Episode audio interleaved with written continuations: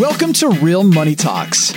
Real strategies from the moneymakers and the world changers that you can use to make millions, keep those millions, multiply your wealth, and build your team. Here's your host, author of five New York Times bestsellers, money expert on Dr. Phil, CNN, CNBC, The Street TV, Fox News, and The View, Loral Langemeier. Hi, this is Loral, and welcome back to Loral's Real Money Talks, the podcast that talks about how to make money, how to keep money, how to invest money, how to find a team and put it all together. And we interview every week just world leading experts in different categories. And today we're talking about one of my favorite, which is cannabis. And we're going to talk about what's beyond the mainstream. You know, mainstream knows a lot about cannabis, not only from a use standpoint, but from a financial standpoint. And uh, it's going to become one of the greatest asset classes I think uh, our country and other countries have ever seen. So with me today, Joseph has been in the industry since he was a teenager. Um, he's leading a huge project in Hawthorne, Nevada, and uh, he's here with us today from Colorado. So, Joseph, welcome. Hello. Thanks for having me. Thank you. So, just give a little, you know, uh, I kind of set up the background. You've been here, you know, in this industry since you're a teenager, but, you know, what makes you an expert to talk? So, the, you know, this podcast goes all over the world, and I want people to know how extraordinary you are. Yeah, no problem. I think it all starts with having great mentors cannabis is not something you can go to a university and learn about.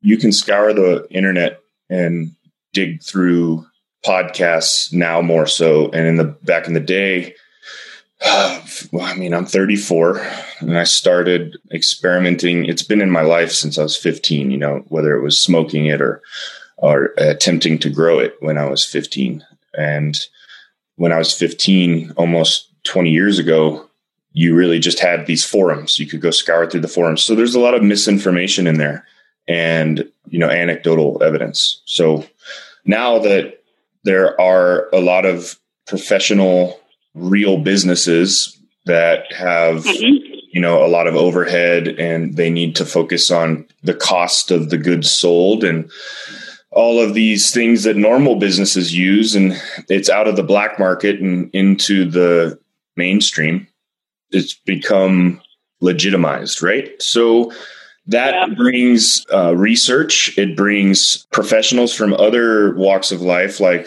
uh, agronomists, horticulture background, big biotech, and whatnot. And we know a lot about the genome of cannabis, and cannabis the species it encompasses a lot of things it's not just the thc rich cannabis we know mm-hmm. and what really got me to the level i'm at is having great mentors working under people and then i took the step to work for myself i started as a vendor with multiple different products like uh, lighting environmental controls nutrient integrated pest management application, consulting, all these things, and also mm-hmm. working under people in gardens that are licensed and regulated. And they have a lot of red tape and a lot of hoops you have to jump through and things you cannot do that you could do in the past, like, mm-hmm. you know, mm-hmm. your crop with chemicals or reactive gardening where you see a bug and you spray for the bug and things like that, right? So yeah. now we have legitimized the industry. We have a lot of testing, and I was ahead of that curve, fortunately, with the pesticide. Yeah. And I have I have a scientific mind, right? My father is an engineer, my brother is an engineer, and I was the black sheep. I've always mm-hmm. known that cannabis was special. I've been told I should stay away from it. It's bad. And in 2009, when I moved to Colorado to grow cannabis, I came up here with my now wife, and we wanted to do the caregiver thing and it was it was very lucrative and that was one of my big motivations was coming up to colorado to make money and create uh, my own wealth and then i quickly yep. realized that there's so much medicinal benefit and people get a lot of relief and they have a more normal life with the medicinal side as for pain management uh, anxiety depression all these things sleep problems and then it it really became about something else for me. It became about helping people. And as soon as I changed the way I looked at cannabis and realized it helps so many people, a lot of doors opened for me. Mm. I, mm-hmm. Just a lot of passion there and a lot of motivation. So, so Joseph, talk about like again, beyond what the mainstream knows, right? So, so just going to talk about the, the, the basics that, uh, and you're headed there right now. I just want to, yeah. There's so many people who think that they know it, but let's talk about that. Well, and, and, to their defense, a lot of people just know what they're told, right? And this has all been in the in the shadows. This whole industry for the longest time, and over the last ten years or so, we've not only legitimized it, as I said, but understood it so much better. We understand it a lot better. And for me, you know, it reaffirms a lot of what I already knew and didn't really have the the evidence to back it up. You know, it's just personal, anecdotal evidence, whatnot. So, what the mainstream's not really talking about right now with cannabis and that, that comes from a place of uh, you know we're up against big business pharmaceutical industry the plastic industry oil and gas you know we're, we're a threat to them because they can take oil and make so many things with it that hemp and cannabis can also make but when it comes to medicinal value and helping people and uh, you know for example helping people stop smoking cigarettes or helping people avoid harmful painkillers or whether it be opiates or benzos. You have a lot of medicinal value there, and you can use cannabis regularly and get the same benefits without the side effects, right? So the side effects are pretty awful for opiates and we've now that we have had cannabis in the mainstream and it can be talked about and people are exposed to it more it's very common for places that have an opioid epidemic to introduce cannabis and those numbers drastically drop because people can smoke or ingest cannabis, whether it be a tincture, a topical. I mean, you can take a topical loaded up with THC, put it on your skin, and get high from it, for example. And I've, I've yep. personally done it, uh, experimenting with lotions and salves. It's fascinating. And we know that there are, what we know about, there are over 450 compounds in these plants. And there are compounds that we can't identify. There are terpenes the flavonoids, what has the aroma and the taste, we know that there are a lot of unidentified compounds just in that arena, right? That are classified yeah. as flavonoids and terpenes. So we have cannabinoids, THC, CBD, CBG, and there are many. And we're just learning about these things and the potency of them and how they all work synergistically with the terpenes. And one of the biggest things the mainstream is not talking about is that there were misconceptions before the leg- legitimization of cannabis. One of those big things was the sativa indica conversation. Mm-hmm. Sativa generally was equatorial, large, long photo period, long flowering plants. They take, once they start flowering, they take, you know, 16 to 20 weeks to finish. And indoor varieties take eight, seven to eight weeks to finish. That's generally what everyone grows in the uh, legal cannabis space for the sake of getting four or five harvests a year to meet those expenses and all the overhead and and keep your numbers where they need to be. So your cogs change a lot when you have a 18 week variety, right? So with that being said, we now know that that is not how they're classified because you have all this hybridized everything's a hybrid right? You take all these equatorial and these mountainous uh, the indica would be the other side. So you have you know the pakistan afghanistan mountainous regions where you have these landlocked varieties that have not been interrupted by other cannabis varieties and cross-pollinated or uh, people have not you know diminished that population or tainted it right so they're untouched. They're called landrace varieties. And we look at those landrace varieties from the equator and from these mountainous regions, and now they're all basically crossed together. You have, you know, Thai varieties crossed with Afghan or Pakistan, and it's just it's fascinating. Then additionally, you have feral hemp that produces almost no THC that grows wild here in the United States, for example, and in Europe and Asia. And basically, the big thing that we know now is that it's not indica or sativa anymore.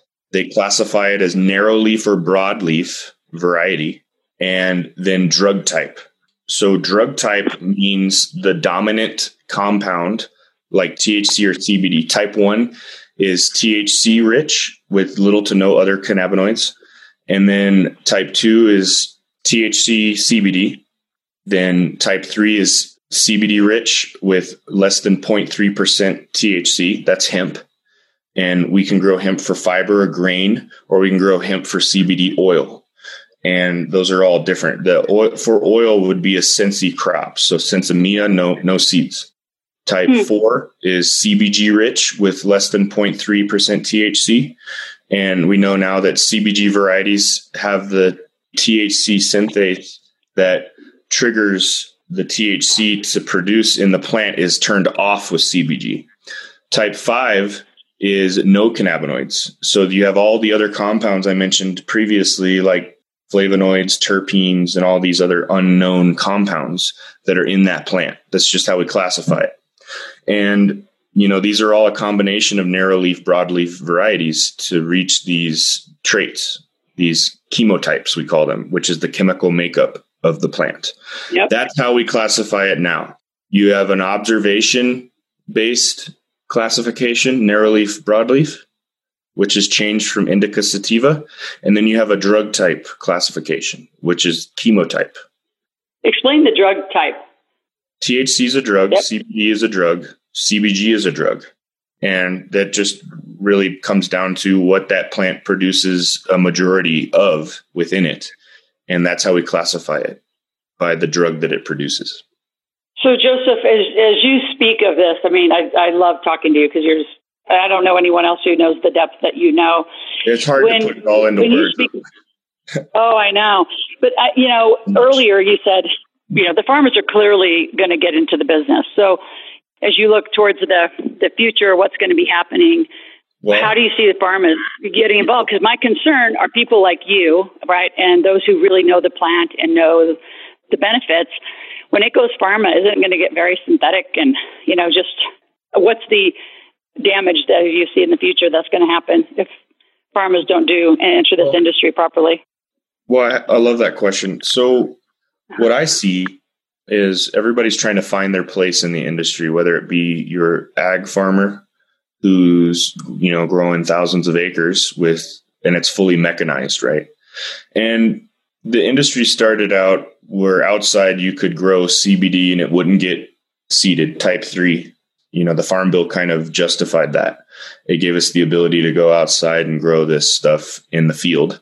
And four years ago when I grew hemp for the first time in a field in Colorado because we had a it was legal here first to grow CBD hemp varieties type 3 as long as they don't produce 0.3% THC.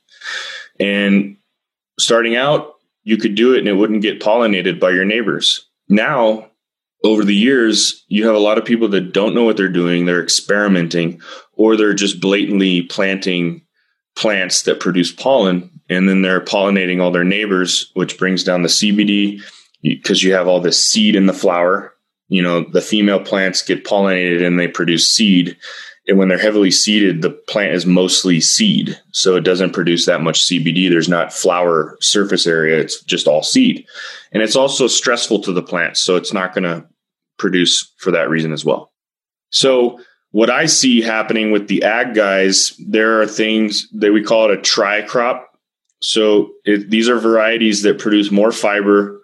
They also produce CBD around, you know, three, 4% in the flower, but they're more well equipped to be pollinated. So you also get grain. That's why we call it a tricrop. You have fiber, grain, and CBD.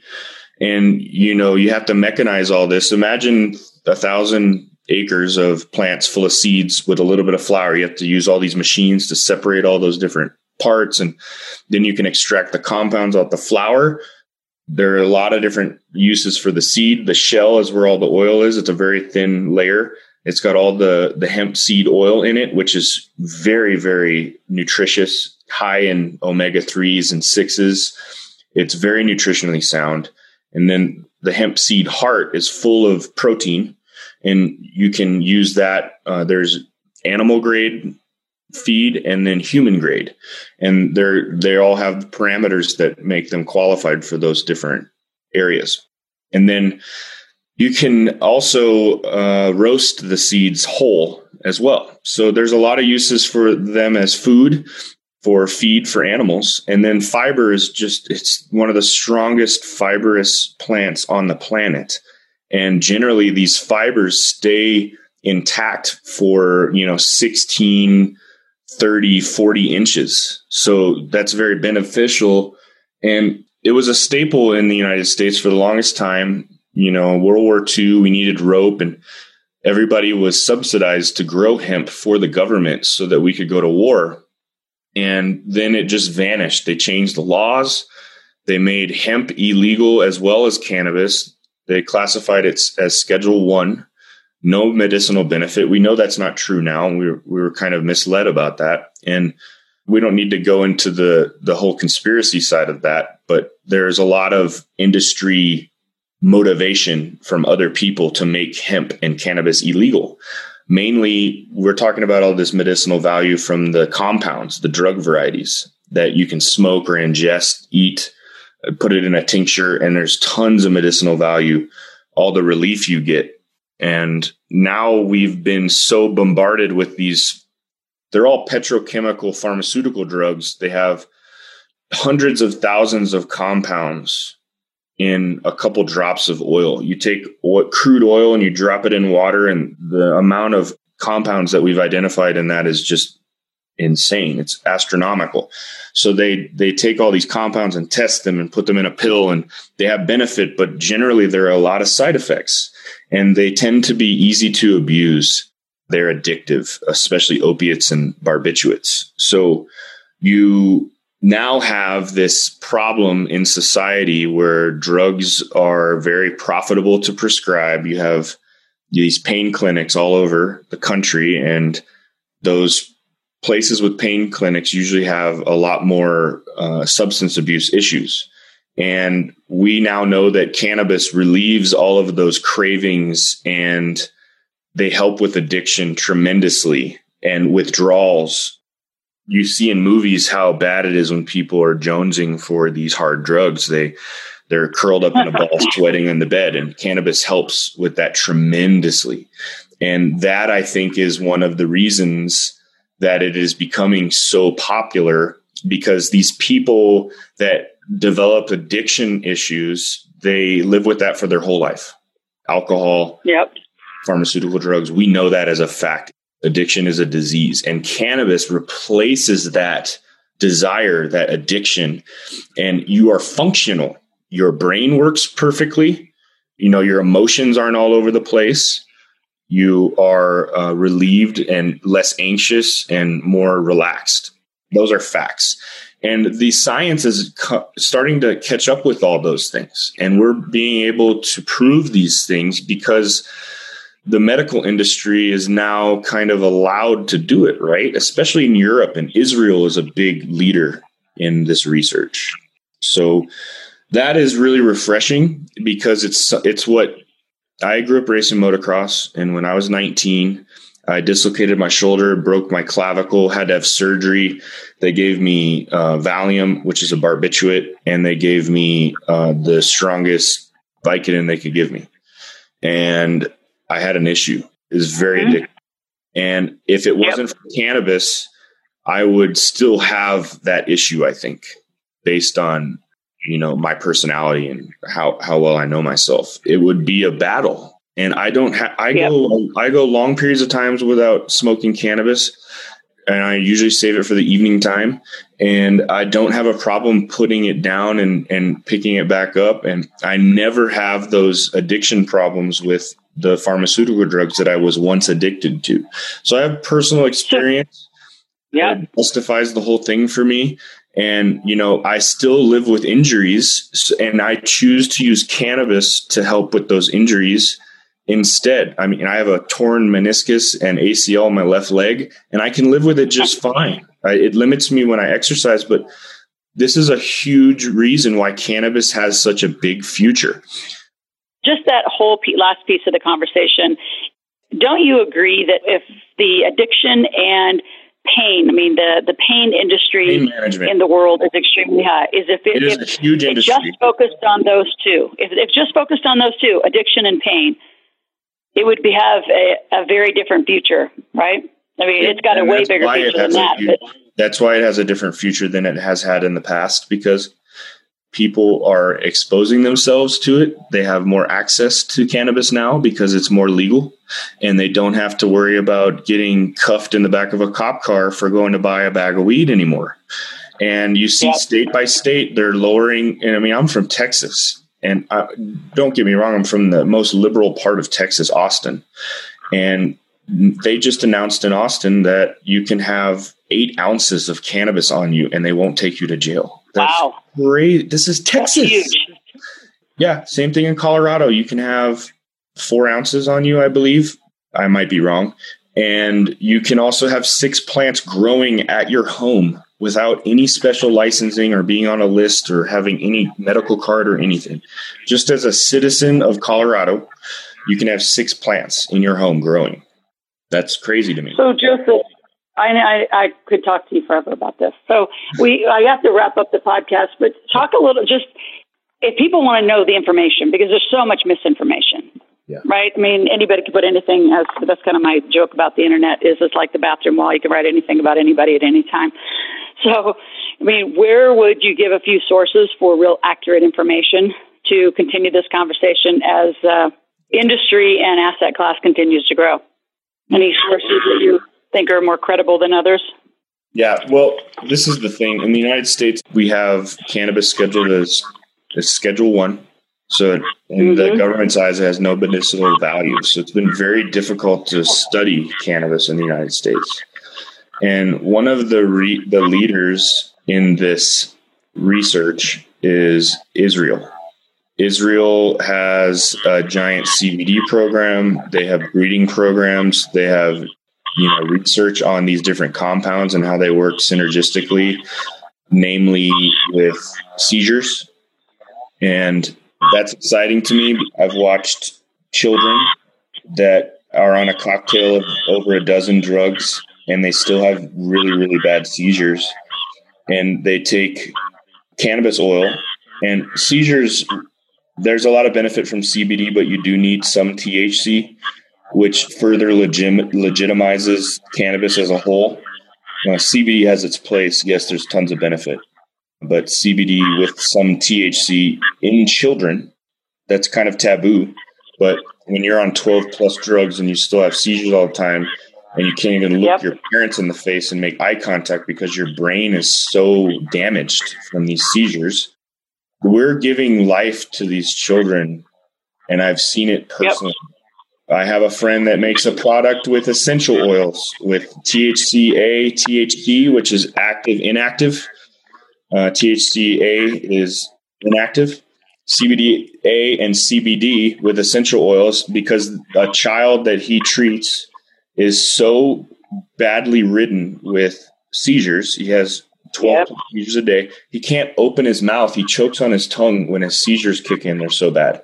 He made a roller that you can put on the bottom of your feet, and I have video of this that I will share I've with you. I've seen it. Yo, you have I've seen, seen that one. Yeah, but it's extraordinary. His seizure so bad that he's choking on his tongue, and his mom rolls this on the bottom of his feet, and his seizure stops in ten seconds. Yep, it's fascinating. Well, and this research, it, what's what's backing this up is research in Israel, and I want to say it's Dr. Dimitri uh, I will get you more information. So, Autumn Carsey, that is the project manager and designer on our project in Hawthorne, has gone to Israel and met with this doctor and spoke on panel. Awesome. She's amazing. Let's get the, these listeners more information on that. I'll share some links. Yep. We can include them in the podcast. I don't want to misspeak. I'm, I'm not really great with yep. with pronouncing uh, names from Israel, but let's get let's get some no, more information. I'll compile some stuff for everyone. We can share it, and they everyone can go down their own little rabbit hole. Yep, I appreciate it. Um, Joseph, this is uh, one of many podcasts we're going to continue to do as uh, we, you know, keep tabs on this industry and what we're doing, and also any of you that want to know about our project in Hawthorne, we're going to have one of the most extraordinary, high grade, high level projects Nevada's ever seen. So if you have questions, want to uh, make a request, reach out to Joseph. If you have a question, there's several brands that I know Joseph's working on. I know my heart and soul in this is to really work with you to do the Moms Meds brand because I think there's so many, you know, moms that that need it for their children, just like the seizure. They need it for their parents, they need it for their kids, and they're not sure where to go. So right. I think that's just going to be a fun brand too. Yep, yep. And I know you and your wife are are well into it and have a beautiful child. So thank you so much for being on. And again, those of you that are uh, here and listening, we will have Joseph back. Again, if you have any questions, make a request. Go to askloral.com, A-S-K-L-O-R-A-L. Go to askloral.com. You can make a request there. And uh, as we publish the podcast notes, we will have links in there for you to get the proper education and accurate information. So, Joseph, thank you. Appreciate your time today. You're welcome. Thank you for having me. And the rest of you will be back next week and uh, more on how to make money, keep money, invest money, and do it with the team. If you enjoyed this podcast and these conversations, share it with uh, those around you. We'll be back next week.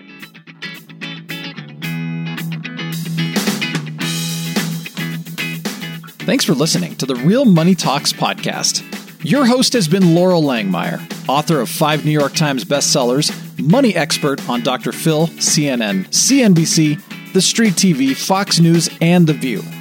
Want to learn more about off Wall Street investing, tax strategies, and multi-million dollar business strategies? Visit liveoutloud.com slash podcast for past episodes, show notes, and resources for some special wealth building gifts only for Loral's podcast listeners, visit liveoutloud.com slash podcast gifts. Do you have a burning question for Loral? Visit askloral.com to submit your question, and it may just be covered on a podcast episode. So stay tuned and be sure to subscribe to get new episodes every week.